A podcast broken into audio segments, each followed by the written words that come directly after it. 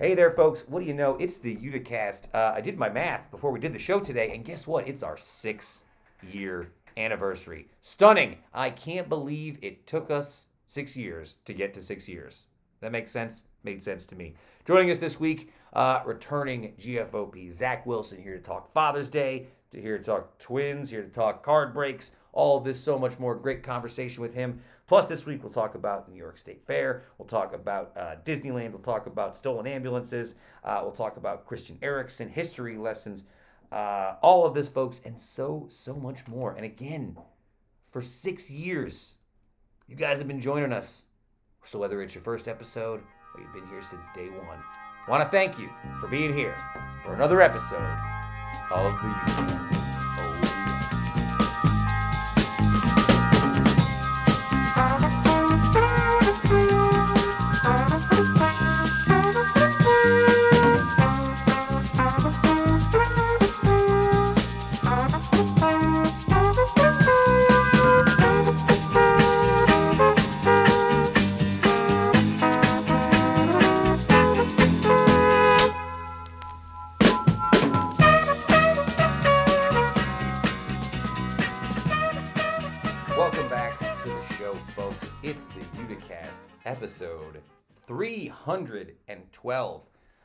Some rudimentary math will show you that uh, 312 divided by 52 is 6, a whole number, which means that's correct. Today is our six year anniversary as a podcast. Wow. Uticast officially been on the air for six years as of today. Six years and one mysterious week we don't talk about except every time we do this. Does, Uh, it, does it feel like it's been six years? No, and I'll tell you, It does not feel like it's been. I'll tell you why it doesn't feel like six years, because uh, I didn't know it was the six-year anniversary Oh. until two days ago when I was thinking about it, and I was like, "Huh, I wonder what. I feel like we're getting close to like some sort of uh, milestone type episode, and lo and behold, we have uh, Kevin. Six years of me hassling you on Mondays. How's it feel? Uh, it it doesn't. I don't feel hassled. Well, that's good to know on my yeah, I end. don't, I don't. I don't know. I don't really feel hassled. I constantly feel like I'm hassling you though, in general. that's just me. Yeah, I think that's just that's that's that's your narrative. You know what I mean? Who am I to interrupt the flow of your one man's narrative? No, I don't feel hassled or aggrieved, and certainly not by you being at the bottom of that list. Well, that's Yeah, good way to know. bottom. Way bottom. Well, that's very nice. Uh, but for all you folks out there, earnestly, it has been. Uh, I mean, it's been mostly fun uh, doing this for six years and meeting so many wonderful people. And I, you know, again, I, I'm not going to sit here and name every single person who's come on this show over hmm. six years. It would hmm. take over. That's what we should do one of these days. We'll do like a knockout tournament for everyone who's been on this this show. We'll do like a whole hmm. like March Madness tournament. I see. It'll take me a really long time to set the boards up. But again, the the whole point of this show, six years in, was to highlight people in Utica doing interesting, cool things, whether it be through uh, culture or business or art or music or whatever, politics, anything that's going on in the city. We've been happy and honored to feature people for the last six years uh, talking about what they're doing in the city, and it has been that part has always been a pleasure. There's never been a part of that that I've felt bad about. Uh, Heather, what would you like to see from the show going forward in six years? Is there anyone we haven't had on the show that you'd like me to have on? Not that I can think of yet, but I, I do like that you're getting, like, I like the politician part. Like a lot of the local new up and coming people who are running and Well- younger voices out there that you have coming in. I think those are important. And people like to hear that. I had a good friend of mine once tell me that local politics are more important than national politics. So I feel like it's impo- important to give a lot of uh, local politicians the platform. Those are also the ones we can book. Y- Yeah. Well, yeah, that's true. No, I, I like everybody you have, and I can't think of anybody I'd really like at this moment that I can think Mm. of that I want to have on. I'm trying to think. No. Uh, well, there's a few people we haven't had on yet. Uh, I have a, I think I have a new guest coming on next week. So even six years into the show, I'll have someone on next week who's never been on before. So that should be exciting. That's kind of usually the case.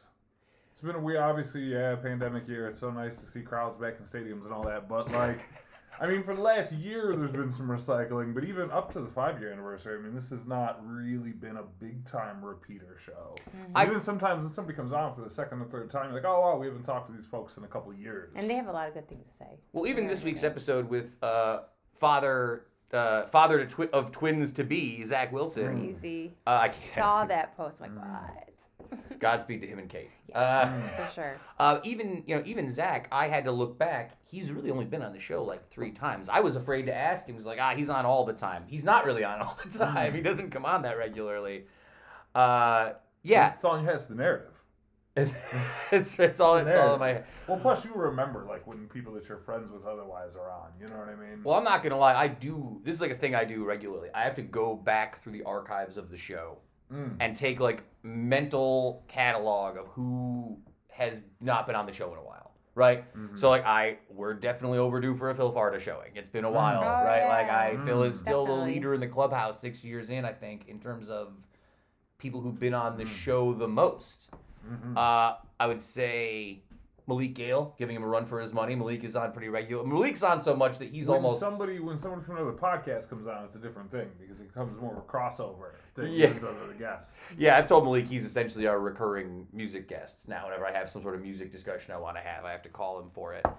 Uh, but yeah, a lot of folks have come on a lot, and I think it's about time for uh, some people to come back on and some new guests, and we'll just keep going. Yeah, yeah. And for the inevitable question of uh, when are you gonna stop doing this charade? When are you gonna stop doing this? That's whole- your question that you're posing. a lot of people no people do ask me like is are you ever going to stop doing this and my answer i always give them is when the show feels like it no longer is serving a purpose right if Mm. i if i stop getting new guests in we and i stop feeling the joy of putting the show together and meeting with you guys and i feel like it's not there anymore then there's no point in doing this right if it's if we're just if, fun. yeah, if we're fumbling through the motions and there's no reason to do it, but I don't think we've gotten to that point even six years in, where I feel like we're wasting our time here every every Monday to meet up and chat about life. Plus, I like having you guys around. It's good to have you guys around in my life, and that's also a thing that I hope you guys have, uh, listeners out there, is to having your your pals in your ear once a week to help you out when you're feeling down. I About, see. no, it's true. Your pals. Your pals, your old pals. Uh, so there you go. Six years of the Uticast this week. Um, anything else on that before I move on to some other stuff? You want to ask me who I want to see? on the Oh, who would Yeah, you like to see on the show, questions? Gav? Uh, I just want Claudia Tenney to come on the show Oh, good one. and talk to me. I'll do the interview. I'll be the first one we ever do. He's been asking for a while It'll be you too. and me, anytime, anytime, any place. I'll bring the mics. Who's? I know that one of her guys in her staff listens to this. I don't remember the name. I'm sure some someone must. They blocked us for whatever reason, and I never reached out to her like singularly. So they someone must have been listening, right? Yep. I'll be happy to have Claudia on anytime. If she wants to come on, we'll be happy to talk to her.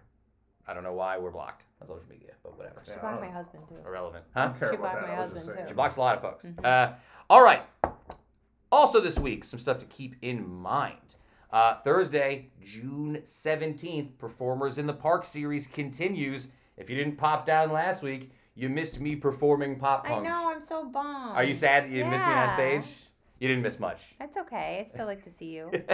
but those are the kind of exciting events you can uh, expect to see on Thursdays at Handshake City. This week, our very good friend Zalatan Yay. performing one of our all-time favorites, six o'clock at Handshake City this Thursday. If you haven't had a chance to make it out uh, so far this year, She's good. she's great. She's really Puts good. on a great show. Really excited.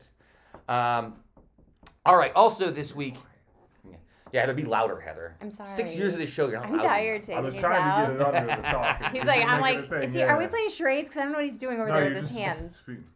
All right, gotcha. Heather, did you have a road race today? I saw you That talking. was yesterday. So where did you do this road race? Um, in Keene Valley up near Lake Placid.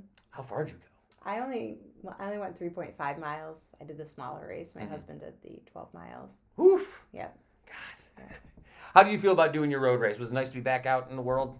Um, it was it was a, a trail run first of all. That's not the No, it's okay. But I am excited because I've never placed in anything before, and I placed first place in my age group. Wow, first place in your. I was really age- happy. so for all the haters out He there. like I'm calling my name up. I'm like, it's me. I'm winning an award. Me? All right, yeah. I'm actually getting to that point now where I'm, I'm old enough where I can start looking at age groups and be like, hey, look at that. I know I have potential now in the 40 year old, so Mm. here I am. You don't look a day over 40, by the way. I tell you that all the time. Uh, I actually, it's funny. Uh, I've been going back to the gym. I took a week off last week, and I'm going to start up again this Yeah. week. Uh, but that's the thing that I've realized I hate the most to this day. I used to run cross country. I ran out in public for years. To this day, it's the last thing I want to do. Now. I hate running. It's the worst. I just do it because I it's the only thing I can commit to right now. Wait, so you're telling me that you didn't get one of those mysterious runner's highs that people talk about when you're running, where you feel like you're not running at all? No, I, I was running and it hurt the whole time. Was- I didn't have anything like that. I find that to be a scam, by the way. The idea of the runner's high. I see like commercials on TV for like sneakers or like the runner's high. I'm like, I, I don't know, man. No. I ran, I ran cross country and every moment of it was terrible.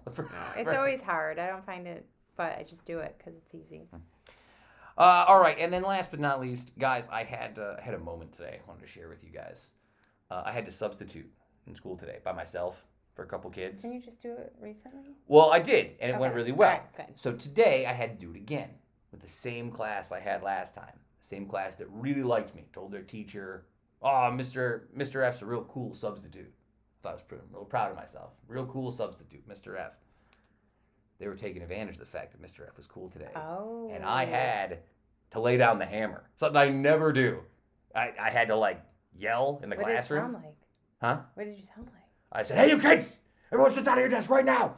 And then they all did, and then I lost the plot. I was like, "Oh my god, they listened to me. Now what do I do?" Because I started telling them like, I, I started giving them my speech about how they need to like start working nicer with each other, and I just tailed off. Like I lost my vocabulary like halfway through. I'm like, I expect you kids to be ready to prepare yourself for middle school. Things are gonna change after this. You guys have to be on the same uh team. You guys are team teammates. You're all teammates. You gotta work together. I just like lost the plot halfway through, and I could see them go from being like scared of me So. to be like, what's what's he what's he talking about? Is he still teammate?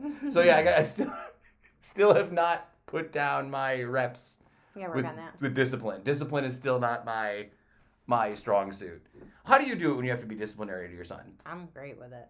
Do you not feel bad afterwards? Um, sometimes I do because he looks at me or he'll say, "Mommy, I love you," and I'm sorry, and you're like, "Oh, I'm sorry too. Here's you know what you need." but no, not I do. I, I don't know. I feel like I cave immediately. Like the minute the kid shows some level of like nervousness or sadness, I can't. Ha- I think I can't handle people crying. Don't know it. I think Take advantage of you. I, I though that's my other concern. Yeah, that's I can't handle people crying, but I also feel like they know I can't handle people Yeah. crying. So I'll have to work on my discipline uh, this week. So that's it.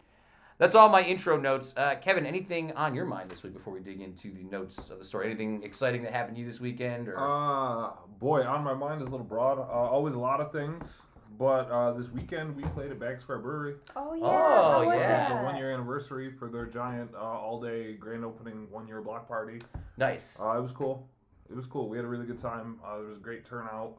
Um, they did a pretty good job out there. I would say they. You could. I mean, you could definitely tell it was the first time because they took the whole parking lot and blocked it off Yeah, and yeah. ran an outdoor event with like, you know, food and tents and tables Mhm. and all that kind of stuff. And you know, shout out to them and their staff for making it work because you could sit uh, just like anything. You could sit and nitpick like somebody's event and this Mhm. and that. And me, with my perspective, having done a lot of events, I left mostly impressed with the fact that with a somewhat bare bones staff that had obviously Yeah. never worked in large scale outdoor events before, they pulled it off with no hitches and everything was running really smoothly. That's awesome. Good for them. And the people down there were all really kind to us. Um, all the people that were watching were there and were great. And you know, we always have fun. We go out, so it was good. It was nice to be down there. I think they can really, really do something with that space if they Mm-hmm. can keep using that parking lot the way they used it. Like I think that's a real game changer for both them and that specific two to three block neighborhood from basically Handshake City all the way down to the Baggs Square, Yeah. original Baggs Square loft building, Mhm. that little like Baggs Square chunk.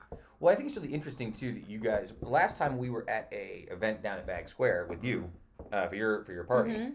There was a band playing outside, but they didn't utilize the whole parking space area. Yeah, so for when they did their block party, there was the inside wasn't open at all. Mm. You couldn't go inside. Interesting. Nobody was inside. There were no lights on inside. Nothing. It was staff only, and they were using smart. the kitchen.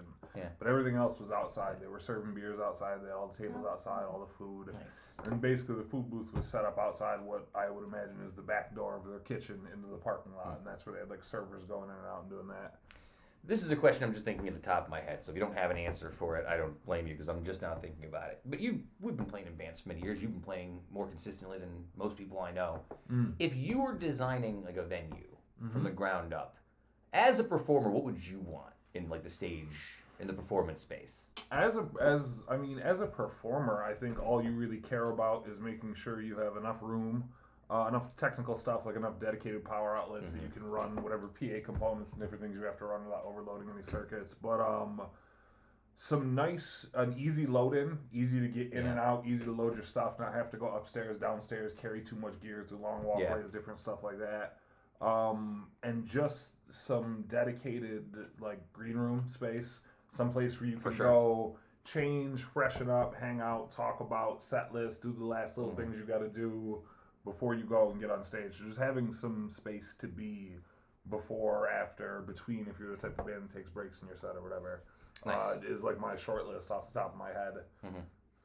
Very cool. I was just curious because I was thinking about like we, even as a guy like myself who's only played in so many shows, I've seen a lot of stages before and a lot of venues where it feels like you are lacking when you go up there. You're like, boy, there's really pretty bare bones up here in terms of what's available to us.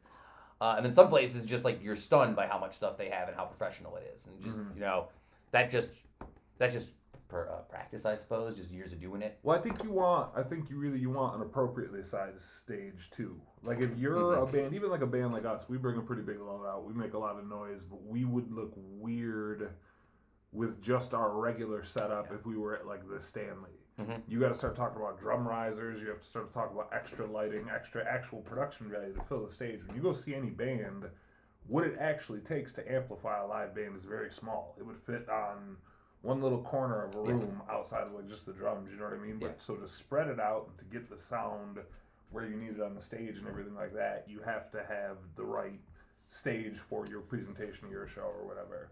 Some stages can be too big, and also some can be way too small.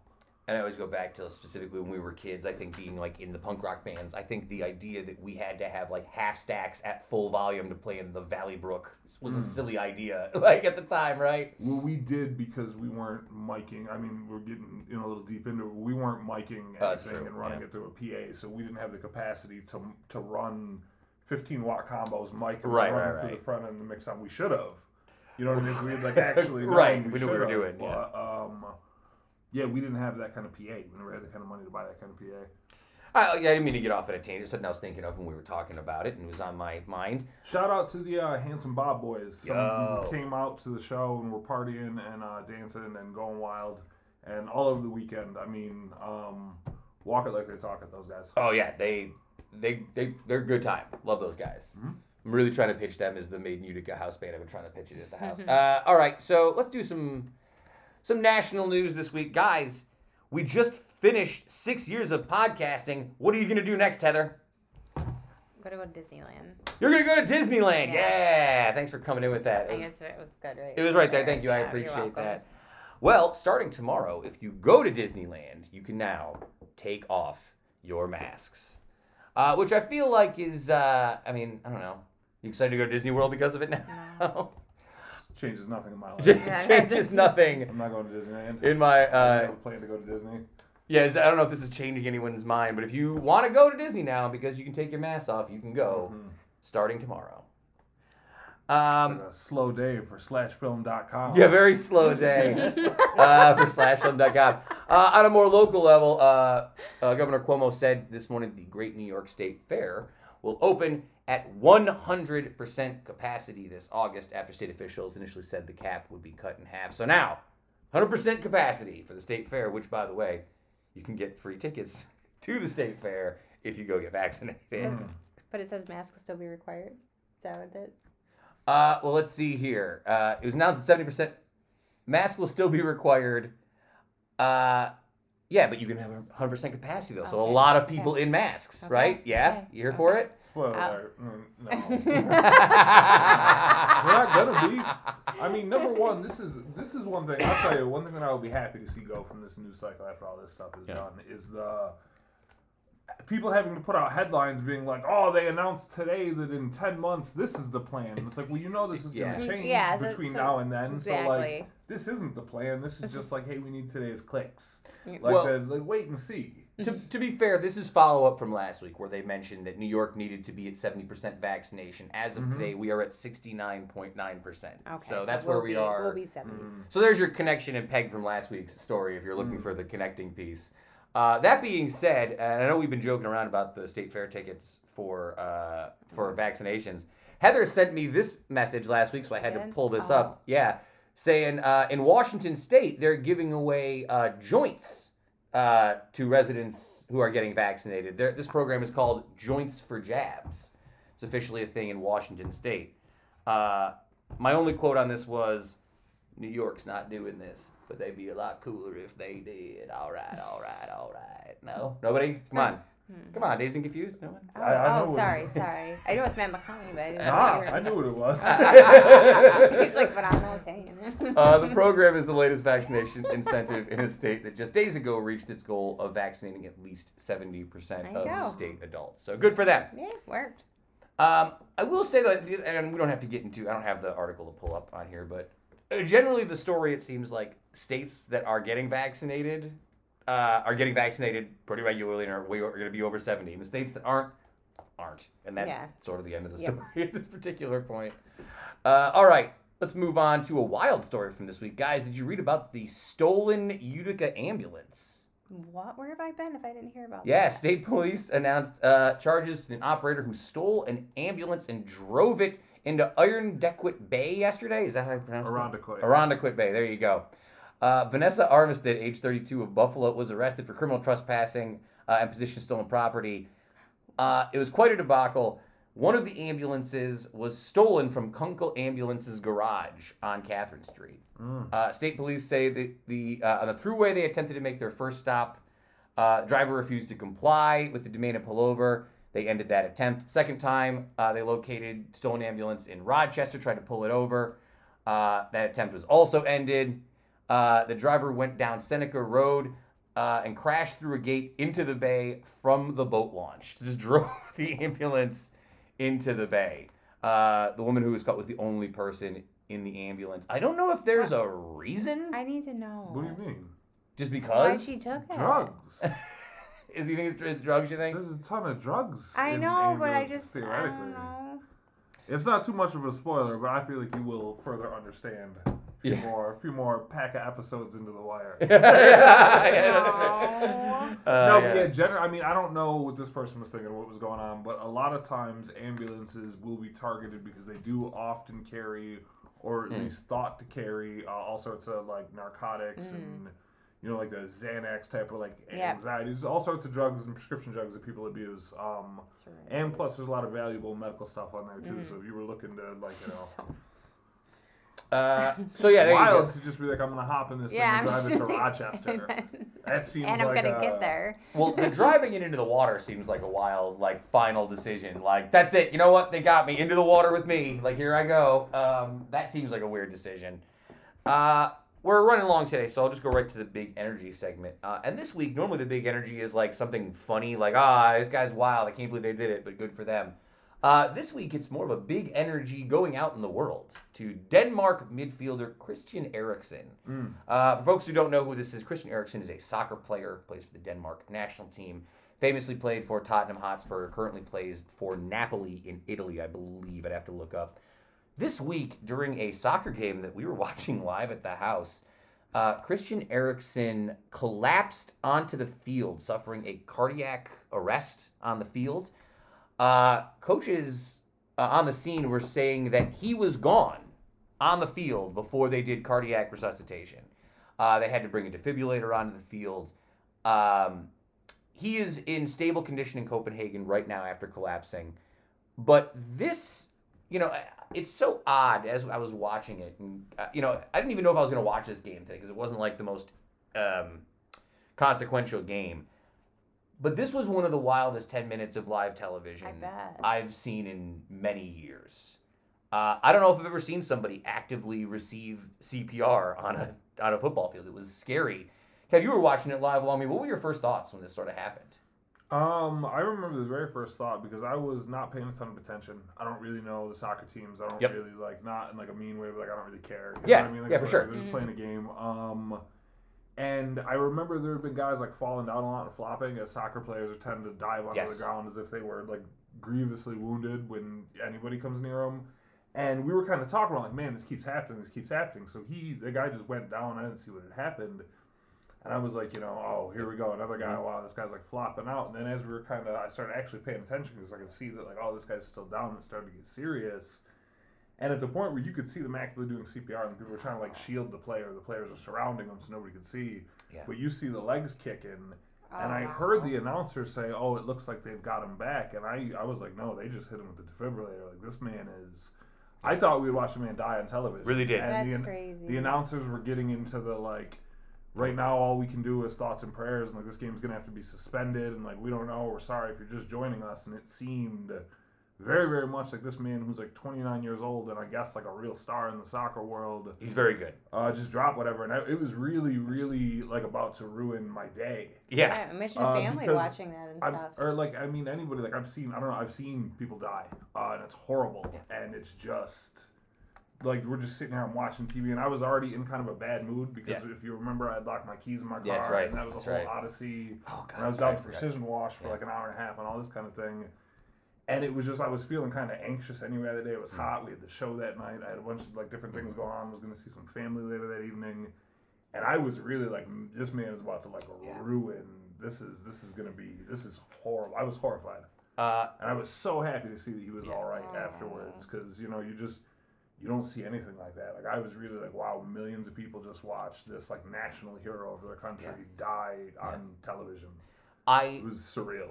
it was a very surreal moment. I think is the most apt word, and I would say, I, I, I don't really think we need to add too much more to that. Uh, Mm. I thought it was nice to see, and once you knew he was okay, it was nice to see how the human emotions overtook the game. Like it seemed very clear the second something was wrong that the game was over. over. Right, it mm-hmm. was no longer important. And No, in this you could moment, never make people Yeah. go back out after that. That being said, I do find the fact that they resumed the match less than two hours after he collapsed to be a bit unnecessary. They could have waited another day before. He was all right. The guys probably wanted to play. I suppose. He was all right. Nothing. I mean, if he's okay, he's okay. Yeah, no, I know. It just I, it seemed kind of like I I would have more gripe with them showing the ten minutes of him on the field and his wife sobbing at the other end of Yeah, the stadium. yeah. You could cut that for me, and two hours later, and be like, oh, it turns out our lad gave us a scare, but he's all right. Let's go finish it for Denmark. That is is better to me than leaving it for ten minutes and watching this man Yeah. like, ostensibly die on the As I said, with family, we're watching from home. We're watching him play. I There were just people in the stadium. The stadium Yeah. was full. The people were in the crowd just bawling. Like Yeah. people hugging and holding and like oh. not knowing what's going on. So. Uh, again, big energy out to Christian Eriksen, who is Yeah. doing well. Shout out is to in- Denmark. That's my team now. Denmark? I hope they win Shout whatever. Yeah, I'm with you. obscure I'll go soccer. Look, I'm in soccer now. is. the I'm- European Championships. Yeah, they're playing the New York Red Bulls in the championship. Uh, and then before we head out to our interview this week, let's do something lighter. Uh, guys, this is your headline of the week, and if you want to know more, you'll have to tell me. Uh, NBC halts production of Ultimate Slip and Slide after crew members experience, quote, explosive diarrhea. I feel like that's it. I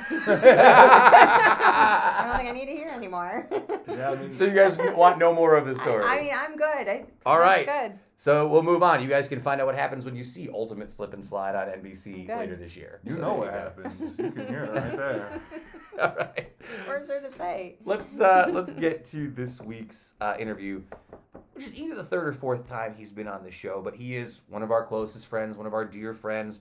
We're here to talk about Father's Day. We're here to talk about six years of the Uticast, seven years of Made in Utica. Uh, we're here to talk about cards, the the rising popularity of trading cards in the trading card industry, all of this and so much more with one of our closest friends, the Mac Daddy, Zach Wilson.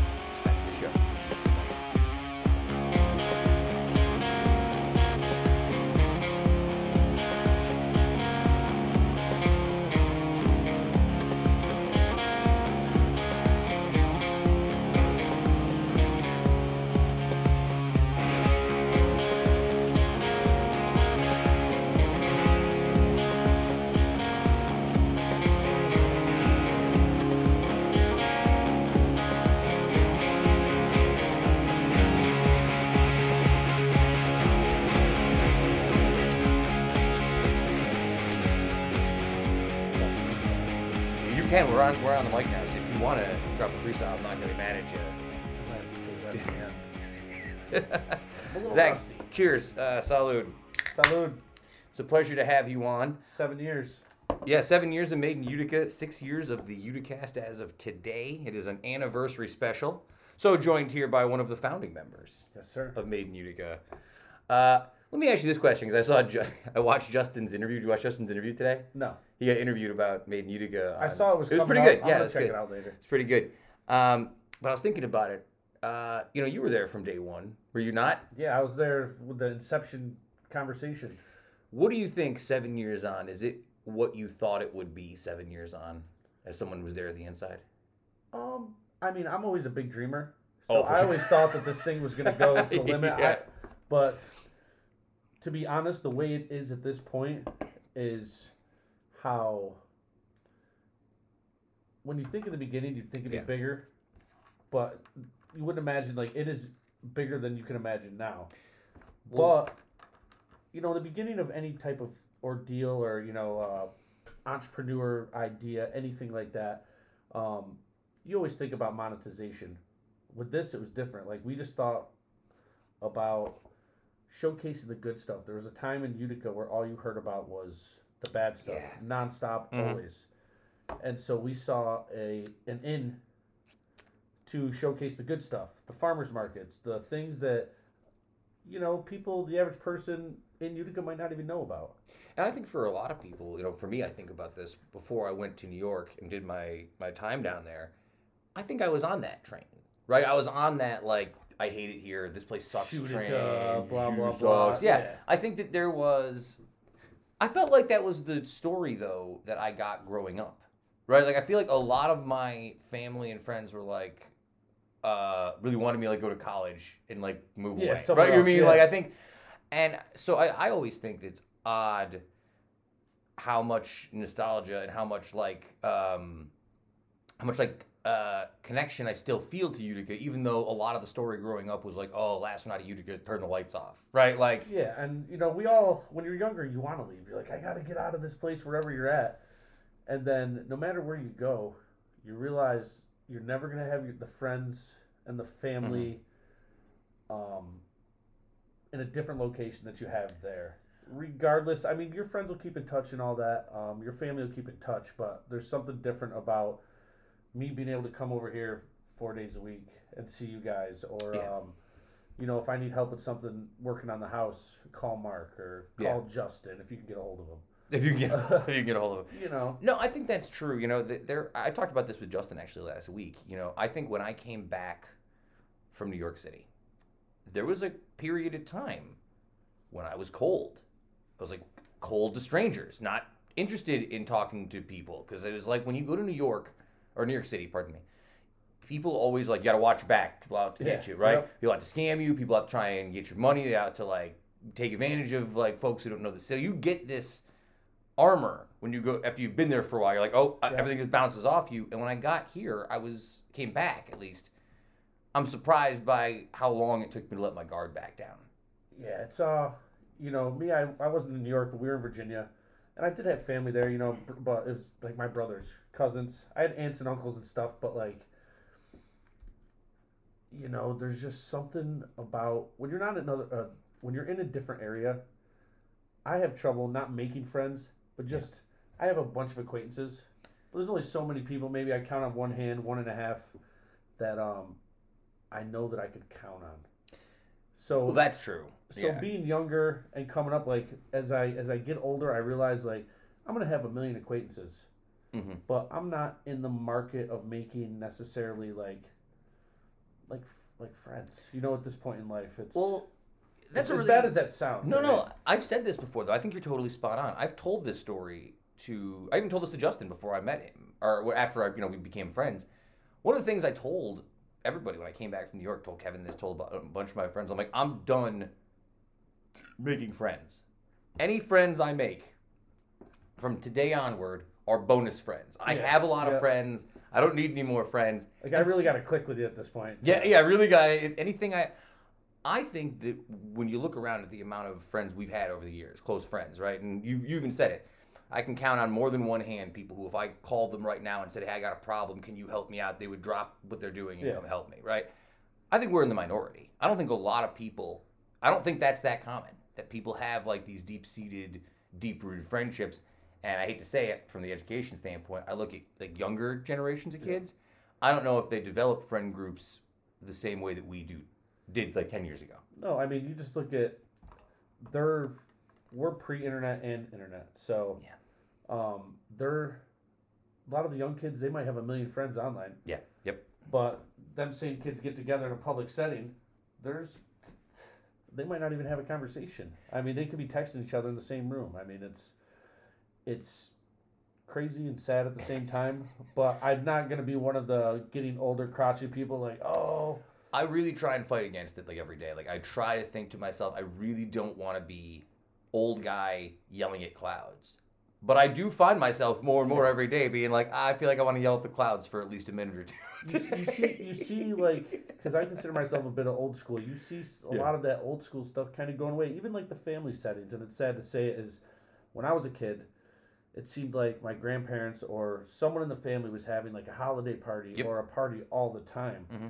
And I think uh, it's a mixture of circumstance, economics, Yep. all of that um, that has made the family unit not as tight as it used to be. Not Mm-hmm. to say people don't conversate, but I ninety percent of the time that I talk to a lot of my family, it's like social media, like, "Hey, cool, what's up?" It's true, and I got to be honest. As I get, I, maybe because my parents were divorced at a young age, and over the years people moved away. I actually feel like the connections between myself and my extended family have gotten a little bit looser as they you know live in different Yeah. places. You don't see each other that often, but my connection between my immediate family, like me and my sisters and my mom, and my stepdad, and my niece and nephew, those connections feel Yeah. very strong, very tight And in a way. the same That, thing with me. The Yeah. immediate and just friends in general. Like, I cherish you guys, like my tight friends. Like me, I haven't even known you as long as Justin, and but like, we are all different people. well, you're a bonus friend. I didn't Yeah. expect to have more friends, and then We're you all just showed different up. people, and then uh, you you realize like everybody's got stuff they can reach common ground on. We're all different, but like we all are the same. If that makes sense. Well, because I think that the discussion in the world for the last couple of years got really polarizing. And I've even noticed with conversations now with people who I don't have even similar political backgrounds with, Yeah. the vitriol is not quite what it was even a couple years ago. Yeah. I think the people, I think people are getting a little tired, a little burned out of being. Oh, yeah. Yeah, you know what I mean? I, I hope so. Well, as you get older, you realize too is like people like everybody's got something going on. Whether you know it or not, it can be good or bad. But people are busy. People are trying to figure this thing life out, Yeah. and uh, you know you start to kind of lose focus on the important stuff when you're doing that. You know, Yeah. whether it's you know you're being an entrepreneur Mhm. or something like Made in Utica, where you're putting a lot of effort into stuff. And um, I come now to when I get to see my mom or my brother, the family time is amazing. Do you find that you're happy when you're busy? You're happier when you're busy as you're older? Yeah, I mean it depends on what the hell I'm doing. R- well, certainly, right? I've been I've been in perpetual Right. construction on my Yeah, house. it's and, uh, true. it's to the point now to where four months ago I'm like, ah, paint this trim, that's nothing. Now Yeah. I'm like, I hate you, trim. You've been well. You and this is this is a good segue into some Father's Day stuff that I wanted to ask you about. You have been perpetually fighting with your house in terms of maintenance for it feels like the last. It feels like it's been five years, but you've been doing some heavy renovation work. Yeah, well, what I've come to realize is you can't trust anybody when it comes to uh, paying someone for Yep. contracting. Oh my god! Um, I think that's the realest thing we've talked about so far. yeah, and I also come to the realization that I know a lot of stuff when it comes to that. Yeah. But translating knowing something into physically doing it is a whole different thing. Like I could do something, it might be it might look a little shoddy Yeah. compared to paying like a professional. But I was always one of those people like, ah, do I want to pay for this? And then the one time I bite to pay for it, I get screwed over by the first contractor. So uh, it, I feel like, and again, I, if there's any contractors out there who want to chat me up about what what goes on, something about contracting, I feel like there's a disconnect with the money stuff, right? Like you're, you you, go, you have someone come to your house, they look at it and they say, "Oh, I think it's going to cost us this amount of money," right? You you don't pay them all that money up front. You- pay the money as the work goes on, I would imagine. it depends. Like typically, if a con- from what I know, there's contractors that'll come in. They'll say, "All right, this is what you want done." They can look at the space, tell you the exact amount of materials they're going to need Right. based on measurements. Just yeah. Yep. um, you know, rough estimates on like the screws or whatever Mhm. stuff like that. But uh, and then they will typically take like a half down Mhm. and half when the job is complete. Then you have other contractors who say you pay for all the materials as the homeowner, and they say how much their labor is. Right. Okay. So it depends on who you're talking to. Right? Yeah, exactly. Yeah, I feel like I've had I've known guys on the con on the contracting side of this argument who say we put down like start building and then we never get paid and I never see that money and then we stop working. Yeah. And then I see people on the other side who are like the the contractors never stop working so I never pay them. You know what I mean? Like Yeah. it, it feels like there's a weird disconnect between like the two sides of this coin. I think it's uh it comes down to business. Some people that start contracting business or any businesses maybe never were the like business owner material versus the worker. So they're not True. good at figuring out the financial side of it, what it's actually the cost of things. Or they give an estimate and they really want the job bad, so they come in super low and their time frame's even lower Yeah. and it's unobtainable. Well, it's one of those things, right? Like I feel like all the people I know who are teachers, right? They're like, "Why did you decide to be a teacher?" Because it wasn't probably for the money, right? Yeah. And they're like, "Oh, because I had family who grew up in education. I liked going to whatever it is, like whatever." There's usually a reason, but it's not usually I make a lot of money. I don't know anybody I've ever met in my life who's like, I just love being a contractor. I could do it for no money, right? Like I just love the idea of like building people. I've never met someone who feels that way. Yeah, I mean, I know some people that they're contractors.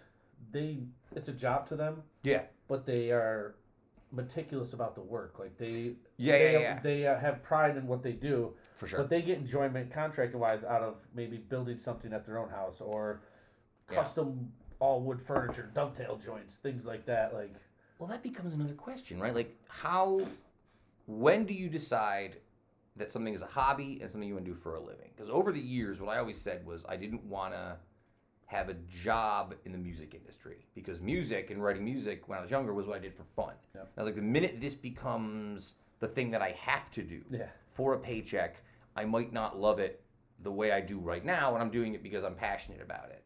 And I, I think that's nerve wracking for a lot of people. When does something that becomes a hobby? So I like I'm an amateur, you know, woodsmith or whatever. Yeah, right, right, how long does that become? When does that become less than a hobby and more of a pain in the ass? You know what I mean, when you start people asking yeah you all the time, a, right? That's a good question. I mean, there's I guess you walk that line because you might have a hobby or you might be really good at something you do on the side that's just you never even thought about selling the product or whatever. Yeah. And then someone approached you one day and they're like, "Oh, I'll give you five thousand dollars for this wood sculpture or something," and you're like, "Okay," and then you're like, "Man, I could probably sell this stuff." Well, that's not too far off. I feel like from a lot of people who got into the card break stuff, right? Oh, like, oh yeah, I feel like a lot of people started looking at this because it was popping back up with speculator boom and stuff, everything going on. And all of a sudden, like, wait a second, I can actually, this is viable. This is like a viable way of making a little extra money on the side, right? yeah. The card thing that's a whole that's a whole gambit in itself because you have the people that are really into the hobby itself of just collecting cards. Like my two brothers, they're very into Yeah. the hobby. They've been Yeah. collecting for twenty plus years. But my brother Malachi, he's a stickler on. He doesn't want to make a million dollars. He's in it for the hobby. He Yeah. does, you know, he doesn't do breaks every other day, every day. And my brother Jason, who has his own separate group and he does a lot of stuff through eBay, he went for being the super collector, which he still is, to now it's like about the money. It's about them. You know what I mean? But on the other end of it, you have a lot of people that have know nothing about cards, but they have the funds to purchase the hobby boxes or the you know to market the their website or their Facebook group really well. But that's kind of destroying it at the same time. That's why you're seeing the skyrocketing prices of retail boxes. Target and Walmart Target, are yeah. no longer selling them because people are getting in fights. I saw this about the Pokemon cards. They're Yeah, everything. Like, you know, they they they went hmm. from selling them regular. They probably two, three, four years ago couldn't sell out in a week to having to limit it to one per customer to not at all. Well, that's what I think is the most fascinating thing about it, right? Because I always, I've talked about this before. We grew up, and we're in the same age range, in the era when, like, if you knew that the internet was going to become what it was going to become, you could have taken advantage of. it. I look back, I'm like, damn, I wish I had known back then what I know now. I could have made a lot more money. I think that happened with the cryptocurrency. I think people's happening right now, right, with cryptocurrency. I think for people who something like cryptocurrency seems intimidating, cards and speculator collecting stuff feels a little bit more visceral, more real. It's a real tangible thing that like crypto is scary to some people because Yeah. it seems irrelevant. I wonder if like you see a lot of people jumping on cards because people are trying to jump on things now and catch the hype, right? Like yeah, see- it's, it's it's it's same thing with crypto too. You know what I mean? Yeah. Like with the cards, it's uh back in the day. You remember you could buy the book and it had the value of the card in the book. Yes. You look the card now. You they're, they don't have that anymore. So when someone's selling a card, they call it a comp. You look for a comp, Mhm. which is a comparison sale of either the same card or um, something similar. And the way they do that is they go to eBay. They search the exact card, and then they go down and they check sold. And they look at the price of the car- same card or something similar that sold recently in the last month, two months. yeah. And, uh, you know, that during the off season, all the card prices went down. hmm Then people get hurt during the season, card prices go down. Like I had a Joe Burrow autograph I pulled out of a thirty dollar box, a rookie scripts Joe Burrow autograph, and um, when I pulled it, the comparison was like fifteen hundred bucks. Yeah. Then he got hurt. Yep. And I ended up selling that card, probably mistakenly, for about four hundred and fifty dollars. Well, I feel like that's where the stock comparison comes, right? Like you, if you go out, like you're you're a Miami Dolphins fan, right? So if you go out and you get a one of a hundred autographed Tua Tagovailoa card, right? You're sitting on that, essentially hoping that in the next two to three years, he's like a top tier starter in the NFL because that value is going to go Yeah, up, right? But if you're sitting on that card for five years and he's not really there, you're still just sitting on a card of a guy you like, right? So you really Yeah. just got to decide what you want to move on. Well, and it also comes down to if you're just collecting like me, I will. I keep all my Dolphins cards out of principle that I'm a Dolphins fan, even the base cards. Well, you brought me some lovely Buffalo Bills cards I'll have to share with the Yes. audience after this is all over with. I like to share the joy. You do like to share the joy, which I appreciate a lot. Um, you know, like I brought a Bledsoe card for Justin because Oh, he's obsessed with Drew Bledsoe. America's number one predominant Drew Bledsoe super fan. I've never met any other person who's like, "Yo, yeah, Drew Bledsoe is my guy." I knew him for a year. We got talking about football, and he's like, "My first kid, his name is going to be Drew Bledsoe Parkinson." and I, I was like, "Man," I said, "We're best friends because my first kid's going to be Dan Marino Wilson." That's hilarious because my kids will never be named Jim Kelly Familaro. It's never yeah, the wife uh, wasn't having it. I'm trying to get her. We got twins on the way. I'm trying to get her to talk about or uh, name one of them Carl. So I'm glad you brought that up. That was next on my list, as this is our Father's Day episode of the the show here, episode 312. Congratulations, twins! Yeah, I got twins on the way. Man. Um, it's uh, it's surreal to be honest with you. It's uh, I already have a four year old. Um, he's awesome. He's hilarious. One of the best things outside of my wife. One of the best thing to happen to me ever. Um, I'm kind of a live wire, a little crazy No, guy. you don't say. You know, um, and uh, I always tell people like, you love someone different when they save your life, and that's how I compare it to my wife. And then my son coming in, like the switch kicked on. It's like I'm the protector, Mhm. not just a Oh, yeah. dad. I didn't Oh, yeah. have a dad growing up, so I said anybody can father a child, but not everybody can be a dad. Mhm. So Father's Day is super important to me. But twins coming, scary, exciting, impatient all at the same time. It's I'm glad you say that, you know, because like I think about this stuff with, you know, growing up. Like I had a sort of a strained relationship with my old man. And as Father's Day comes around every year, I catch myself finding more and more respect for my stepdad, right? Who I kind of didn't give any credit for for years and years of just hanging around, being good to my mom, you know, never Yeah. being a problem, helpful, supportive, funny guy dealing with asshole kids. dealing with asshole Yeah. kids, right? And I don't think you know, as I think about Father's Day, I'm like, man, because cause I was thinking about it. Your you know, your son is four.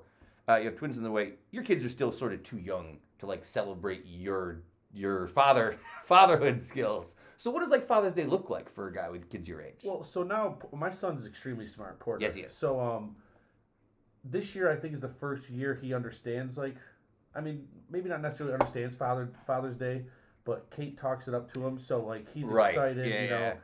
Um, he helped me pick out. I got a dual drill. I got the compact and the Yes, DeWalt for yes. uh, Father's Day this year coming. and he was so excited because he helps me build everything in the house. He got his little, you know, uh, craftsman hammer, fake hammer, and all of that. oh, the best. I And um, you know, it's uh Father's Day for him. I think he just knows it's a celebration. Yeah, He might get a Reese's peanut butter cup Yeah. or something, you know. But for me, man, it's uh, like I said, growing up, not celebrating that. Like my mom was my father. Yeah. My mom was my mother. Hear so, that, brother? Um, for Father's Day, for my whole life, I used to wish it to my mother. Like I'd send my mom a card or give her a card, take her to dinner.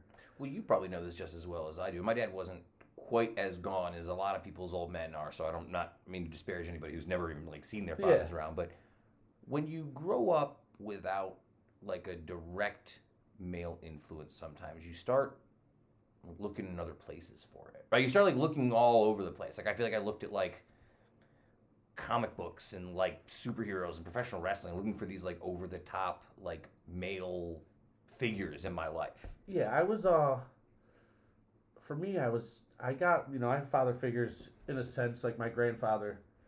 Um, you know, not a not a dig at my mom or anything, but being a single mother, never getting burned by my dad, she uh had a lot of boyfriends. I remember, you know, 20, 30 people in my whole life. I'm 36 years old. So some of them were around longer than others, Yeah. and so some of them taught me lessons, learned lessons from observation. Um, but that'll never replace the yearning of a child looking for a dad. So I acted out. Um, I'd say probably uh, I um, tried to impress people. You you get into that mode where you just to you just want friends, you want people around you to Yeah. whatever. So you start doing that. Um, and I met my dad at like 13, 14 years old. And that was like a great day for me. And then as you get older, you kind of see why he did what he did, and you learn about his life. And so I don't blame him, Well, but it doesn't change the psychological effects on a child. So it's weird, right? Because when you're a kid, you know, I talk about all my, my high school students talk about this almost every time I get a chance to. Um, you know, when you grow up and you're a little kid, your parents are like talismanic figures, right? They exist Yeah. in your world as like the sun and moon, right? And it's only when you get into your late teens, early 20s for some people, sometimes even later for a lot of people, when you realize that like your parents were not here specifically to have you and your brothers Yeah, and sisters, yeah. right? They were just also regular people, right? So once you realize that your parents were at one point in time just regular old folks Yeah. living around, I think it goes a lot farther understanding it. I didn't understand why my parents got divorced when I was a kid. However, as I get older Yeah. and I know their personalities and what they were like both then and now, I don't have as many questions. Yeah. All right, I'm like, okay, I see what happened. for me now, Yeah. being 36 years old and seeing what it takes to have a longer relationship, um, you know, I my mom is like a superhero to me now. Yeah. Because I think about how much I my household income is, and still to live a, a comfortable life, what it takes to do that, and thinking that my mom, as a single mom, worked three jobs, went to college, and took care of two children is Yeah. unbelievable. I don't know how you, how you did it. She tells me stories of like waiting tables at Howard Johnson's for two dollars an hour. it's wild to the way that people from a, a generation before us will say some stuff that seems outrageous Yeah. Like it was no big deal Yeah, right like oh yeah i worked there in my spare time and i made 30 cents an hour you're like what why yeah, it's, it's unbelievable. You know, and I don't remember my. You know, your parents will have them, especially moms will have them like uh, meltdowns to, oh, you know, I do, I've done all this for you, Oh, blah yeah. blah blah. And when you're younger, you're like, oh, f you type Mm. stuff. Like you're acting out yourself, but like, man, you think about it. I always say my mom, she'll like come over. I'll pay for dinner or something. Yeah. She'll be like, no, let me get it. And I'm like, mom, I owe you like a million dollars at Yeah. least, just for everything you've done for me over the years. Well, I think that's what's really nice when I see like you and Porter, right? Because you know Porter's like your butt; he's your pal, right? Oh, like yeah. I, I even with my nephews who are getting old enough to where they like certain things that I like or into certain things I'm into.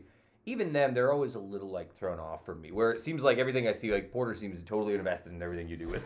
Yeah, well, that's what is fun now at his age is, you know, when one two years old, he's just living life, Yeah. crawling around all that. But now he's getting into. I have the arcades in the house. So, that's uh, right. That's right. I got him playing Super Mario Brothers last year, and this kid is good. And he got obsessed with Mario to where you'd stop by the house and he'd be in a full Mario costume. Yes. Like he wanted to wear it every day, all day. And then um, I got him to play Sonic. Now Yeah. everything's about Sonic. And so, uh, you know, that's cool. He gets into superheroes and he's watching old cartoons and like that's the best part about it.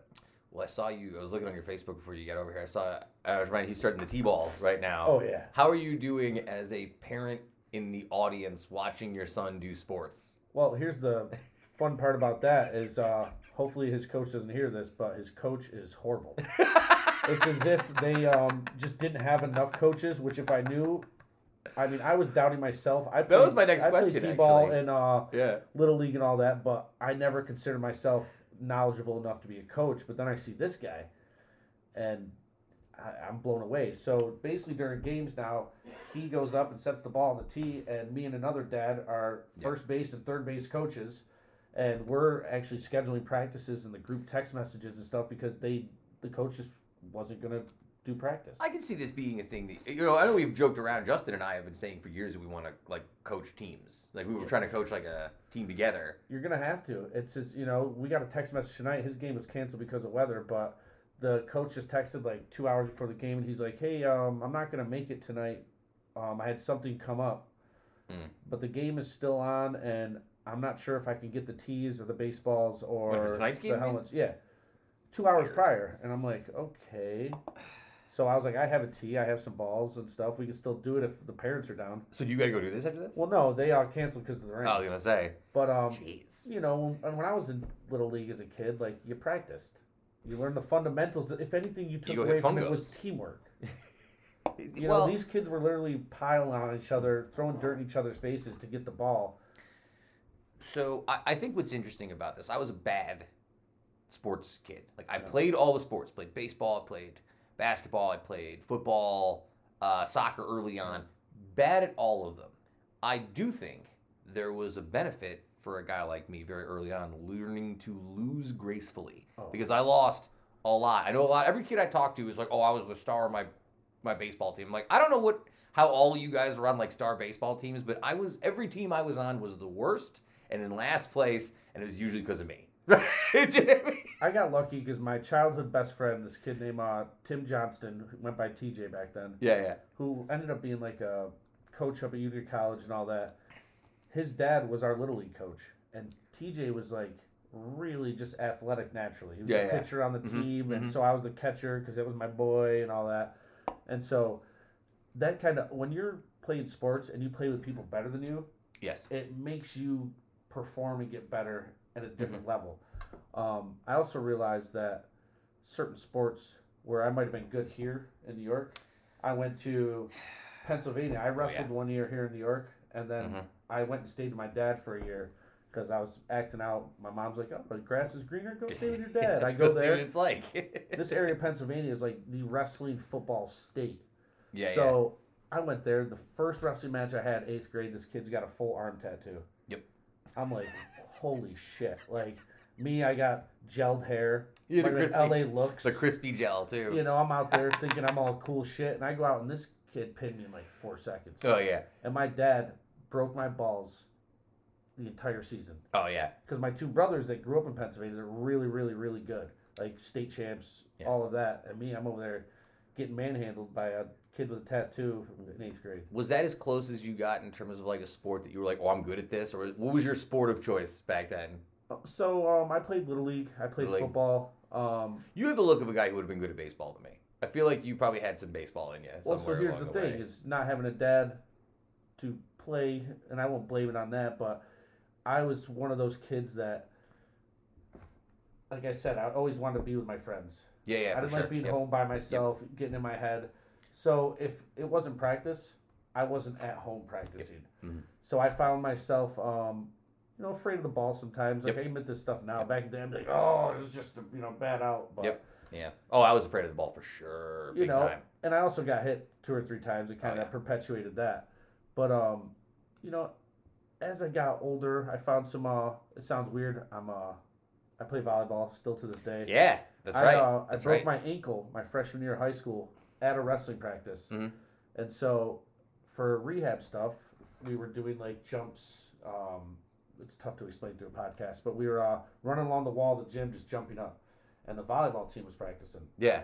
And so as I got more comfortable, I uh, I was like, you know what, I'm gonna try out for volleyball. There's some cute girls on the girls team, Yeah. and some kids I knew were on the men's team or on the uh, the high school team. Yeah. So I tried out and I ended up being pretty good. It was something I always liked to do, like Yeah. in gym class and all that. So we're talking competitive volleyball. People laugh if they hear this, but I'm talking competitive, like Hmm. bump set spike every time. Yeah, yeah. We had kids on my team in high school. We ended up being like regional champs. I played uh, Empire State games. Um, I took it to the next level. But no matter what I did in life as far as sports, I never put the extra time in because Never. If you know me, I usually have at least 30 things going all at the same time. Like serial entrepreneur, um, just a million things going on. Like I always wanted to stay busy so I didn't get my head at home, if that makes sense. So um, I really liked volleyball. I enjoyed football, but when it came to football, like we talked about losing a- gracefully. My high school football team fucking sucked. yeah. I mean, we were good, but all of us were sore losers. When I went out on the football field, like during a kickoff, You're- I wanted to kill the person on the other side. There was You're no. Like a bigger, stronger guy than I am in general. You're taller than me. You're just naturally a bigger guy than me. But I also think even for a guy like you, to a certain level, unless you are exponentially talented, Yeah. right?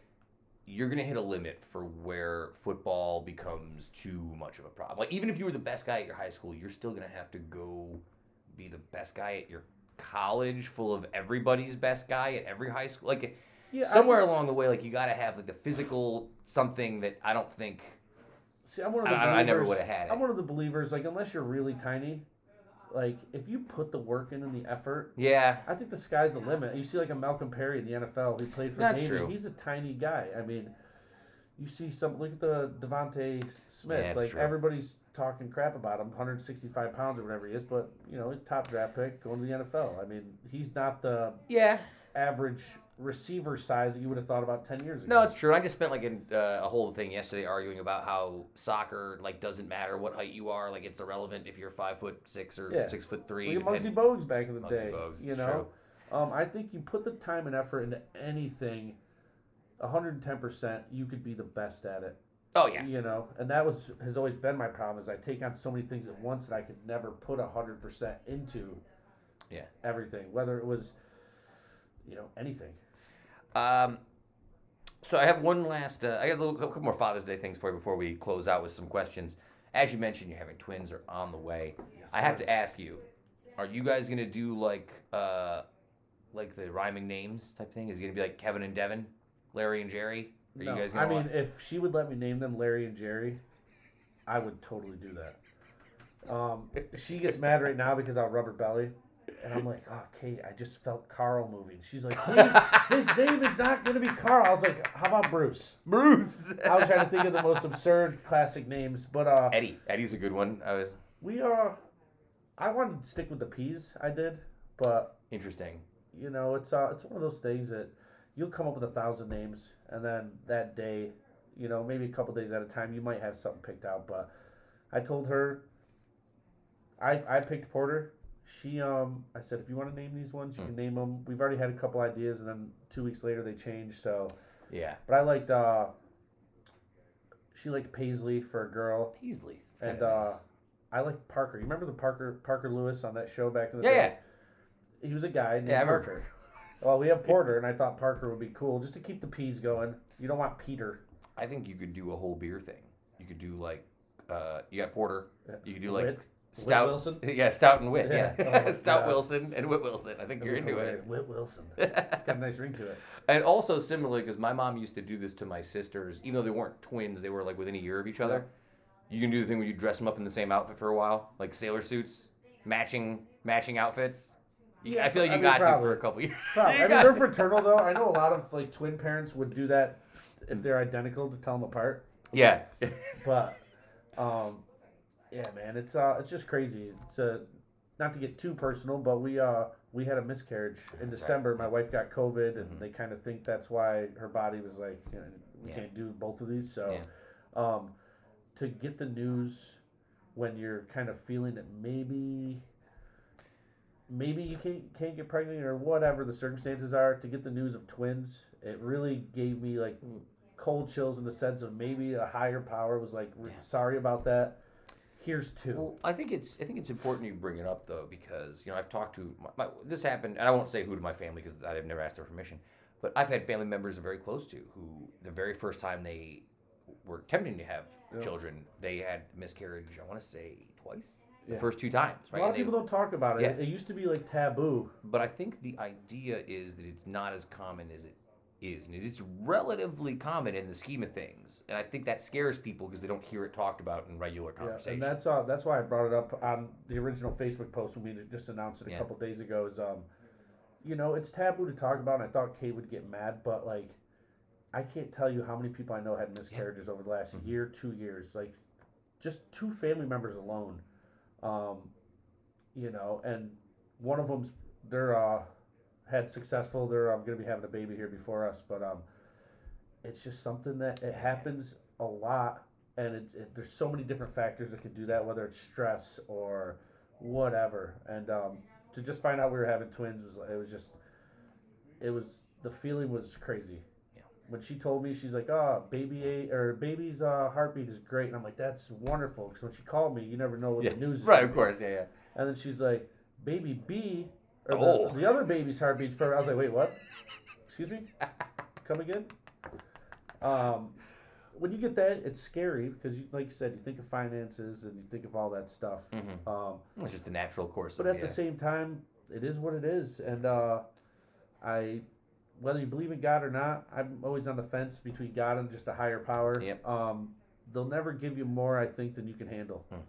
Um, you might think you can't handle stuff, but you just gotta stick your nose to the grindstone, man. I don't even know if that's the term, but we'll Well, I have to it. admit, I'm, I'm very happy for you guys because I was really, you know, I, I knew how excited you guys were Oh, when yeah. everything went down. So I'm, I'm glad that things seem to be working out in a way, and I'm glad you're gonna have uh, a party of five now, as you Yeah, guys referred man. to it. Party Uh, of five. I like It's, how you- it's wild. I like how you've moved Molly right out of that discussion. She's no longer part of the party. Molly's on her way out. No, I'm kidding. I love Molly to death. Party of five. Um, yeah, party five. Molly, we'll say five and a half. Five and- She, she, she's a real needy girl now.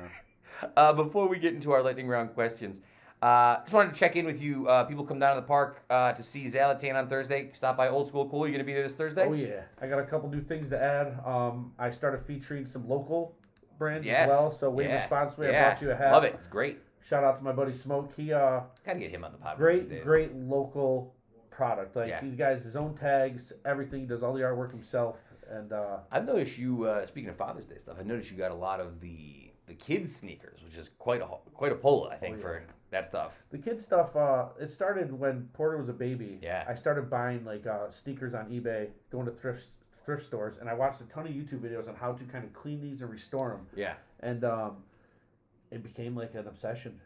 So I said I want to share. I picked out all my favorite ones that I I'll never get rid of Yeah. because we have kids coming, and then I put some that I think other kids could enjoy. And um, sneakers are expensive even for kids when you're Yeah. talking Jordans and Nikes and all that. And Especially once the kids get old enough to where they want specific things. Oh, yeah. Right. I think I, I've been looking at it. Seems to be about fourth, fifth grade is the time when you're starting to get into that zone where kids have some autonomy about like what they're interested in. Yeah, but I mean, even now, like some of his sneakers, if I were to buy them mm. brand new, are hundred bucks, hundred fifty. Yeah, but bucks. you're also say. fashion forward. Like Porter probably sees that you are fashion forward. if you want to call that. I call it that. Some people call it just I'm a weirdo. I'll wear a you know crazy pattern You shirt know- with a, a duster jacket. I shout out my friend Eric Tuttle all the time on this. Shout out to Eric Tuttle, another new dad on Father's Day. Um, Eric used to, you know, had dope fashion. I'll call it like real avant-garde fashion, especially living in telling me he used to keep the jeans in the freezer, right? That was Goldstein. He Oh, used to keep the jeans in the freezer. But say, they were both the same way. Yeah. They would wear real fly stuff, stuff Yeah. from Supreme, real flashy stuff, and they looked, and they thought like they looked cool as shit. You know what I mean, and they felt confident in how they looked. If I wore the same exact outfit, it's not that I wouldn't look cool or not in it. Yeah. It's that in my mind, I'd be like, I think people are looking at me. I feel like a weirdo. Yeah. I'm not like I wasn't prepared for like what I was too worried about other people were thinking of the outfit that I was wearing and not whether or not I liked the outfit. And I wonder if that's something to do with the fashion thing, like just being like I feel good in this and that's all that matters and that's what makes it Yeah. my particular style. So for me, I always because I came from different areas, like coming from Virginia to New York, um, to a rural part of New York. Um, the fashion, what I wore, I was wearing like Karl Kani turtlenecks. Yeah. um, a little more urban style. I'd say back in the day, I cared more about what people Yeah. thought.